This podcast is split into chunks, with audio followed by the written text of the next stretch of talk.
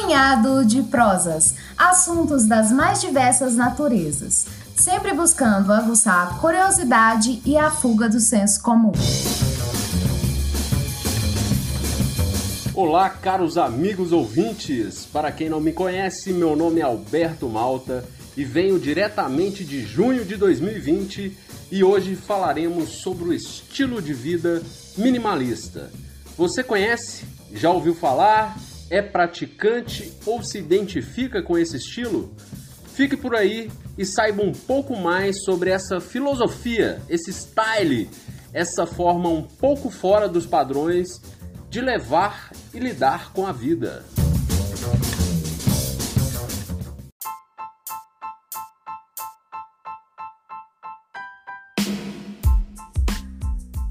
Primeiramente, o que é minimalismo?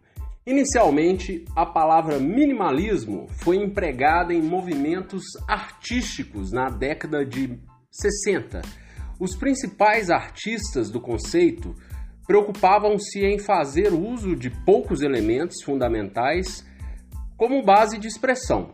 Posteriormente, esse conceito chegou na música, no design, na arquitetura e até mesmo na literatura, que se caracteriza pela economia de palavras. Hoje, o minimalismo também pode ser caracterizado por um estilo de vida. Mas quais são as bases desse conceito minimalista quando falamos de comportamento? Antes de responder a essa pergunta, vamos fazer uma reflexão juntos. Estamos vivendo em uma sociedade predominantemente consumista, onde ter várias coisas, objetos, casas cada vez maiores, muitas roupas, carros do ano é sinal de sucesso. Essa é a base do capitalismo. Dentro desse contexto, você já parou para pensar em quantas coisas consumimos sem necessidade, sempre levados pelos impulsos das propagandas sedutoras e das infinitas estratégias da indústria do marketing? Se navegar alguns minutos pelo YouTube ou pelo Stories do Instagram, certamente aparecerá algo que deseja comprar, levando em consideração que a rede já mapeou seus gostos de consumo. Já parou para pensar também o quanto os produtos atuais, cada vez mais, são projetados para ter uma durabilidade pré-determinada? Possivelmente em algum momento já pensou não se fazem mais eletrodomésticos como os de antigamente. Vale para tudo: roupas, móveis, utensílios, ferramentas e por aí vai. O nome disso é obsolescência programada. As indústrias produzem bens que são programados para durarem menos e, naturalmente, você ser obrigado a trocá-lo por um mais novo que será lançado em breve. Podemos usar como exemplo o celular. As indústrias têm protótipos bem mais avançados dos modelos que usamos hoje. Porém, eles fazem os lançamentos gradativamente para que você seja hipnotizado e fique atentado a trocar de celular de ano em ano ou de dois em dois anos, por exemplo.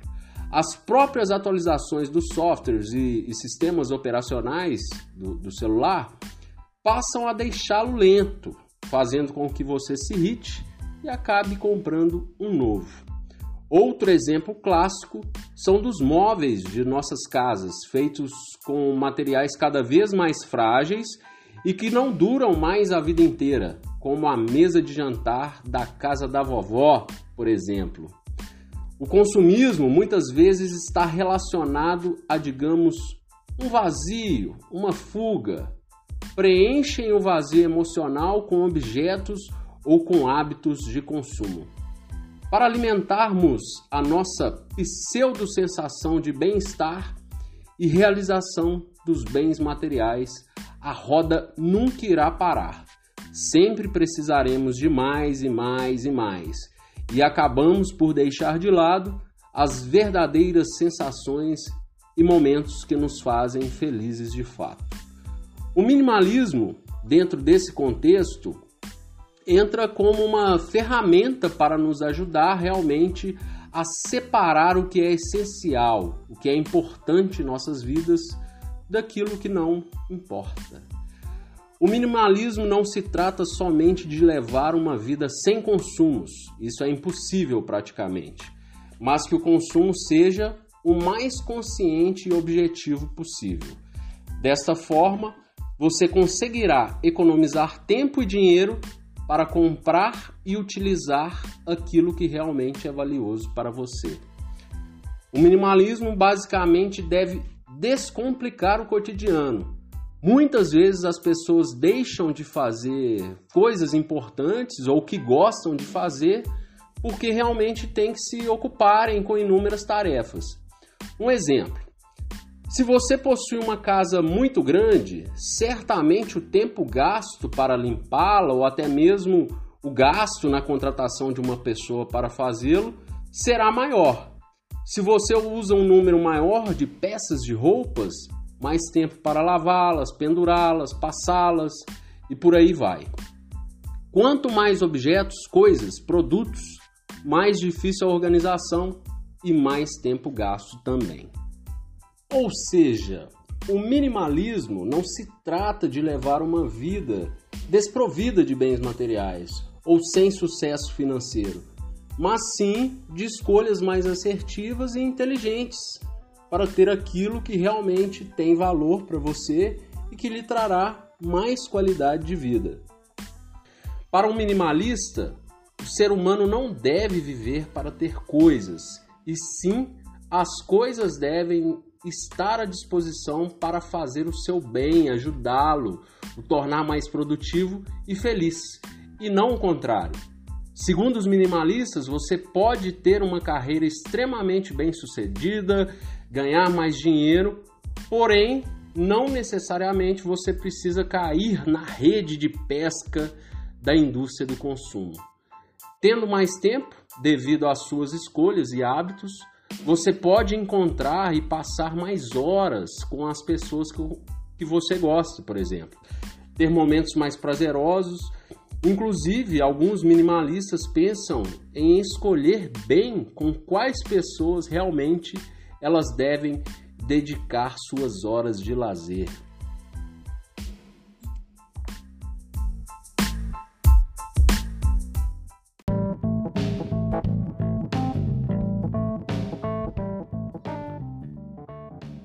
Em 2010, a minimalista Courtney Carver fundou o projeto 333, ou 333, como queiram, que consistia em um desafio de moda minimalista, o qual ela deveria usar bem menos roupas que seu armário possuía.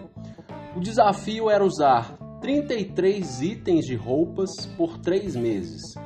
Dentro desses 33 itens, incluem roupas, joias, acessórios e sapatos. Três meses baseados no período de uma estação. Na próxima estação, o correto seria escolher novos 33 itens e ir fazendo a substituição de acordo com seus gostos e necessidades.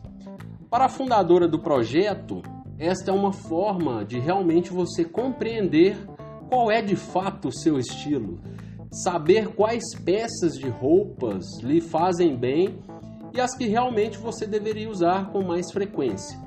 Segundo ela, você conseguiria fazer realmente a limpa no seu guarda-roupa que deseja e passaria a fazer escolhas mais inteligentes e compraria roupas com maior qualidade, saindo da filosofia que a moda fashion né, quer adotar de use e descarte. A indústria da moda faz isso muito bem fazendo um número de lançamentos superior ao número de estações, gerando sempre a sensação que estamos fora de moda, nos fazendo comprar mais e mais também. E o seu guarda-roupa, como anda? Será que em meio à pandemia seria um bom momento para rever seus hábitos de consumo, doar algumas roupas e até mesmo mudar um pouco o seu estilo de vida? Eu estou longe de ser um minimalista, mas confesso que muitas ideias que esse grupo de pessoas adotam me fazem a repensar meus hábitos e espero sair dessa pandemia com novos costumes. Para um minimalista, não se trata de números, mas sim do que é realmente importante para ti. Dar importância ao ser e não ao ter. Os minimalistas gostariam que as pessoas encarassem o minimalismo não, não de uma, uma espécie de cultura restritiva, mas sim um estilo de vida que os leva para a própria essência do ser humano. O mundo está em completa mutação e devemos repensar o quanto cada um de nós pode contribuir com ele. Então, desafio a vocês, ouvintes, fazerem reflexões de como podem fazer mudanças em suas vidas que contribuam para o planeta, reduzindo a quantidade de matéria-prima que retiramos dele e também como algumas mudanças podem levá-lo a ter uma vida mais leve e funcional. Espero que tenham gostado deste episódio. Se sim, favorite o nosso canal em seu tocador de podcast preferido e siga nossa página no Instagram para ficar ligado nos novos episódios. Procure lá por Punhado de Prosas. Quarta-feira, o Mago das Palavras Leonardo Costa está de volta Grande abraço e até lá!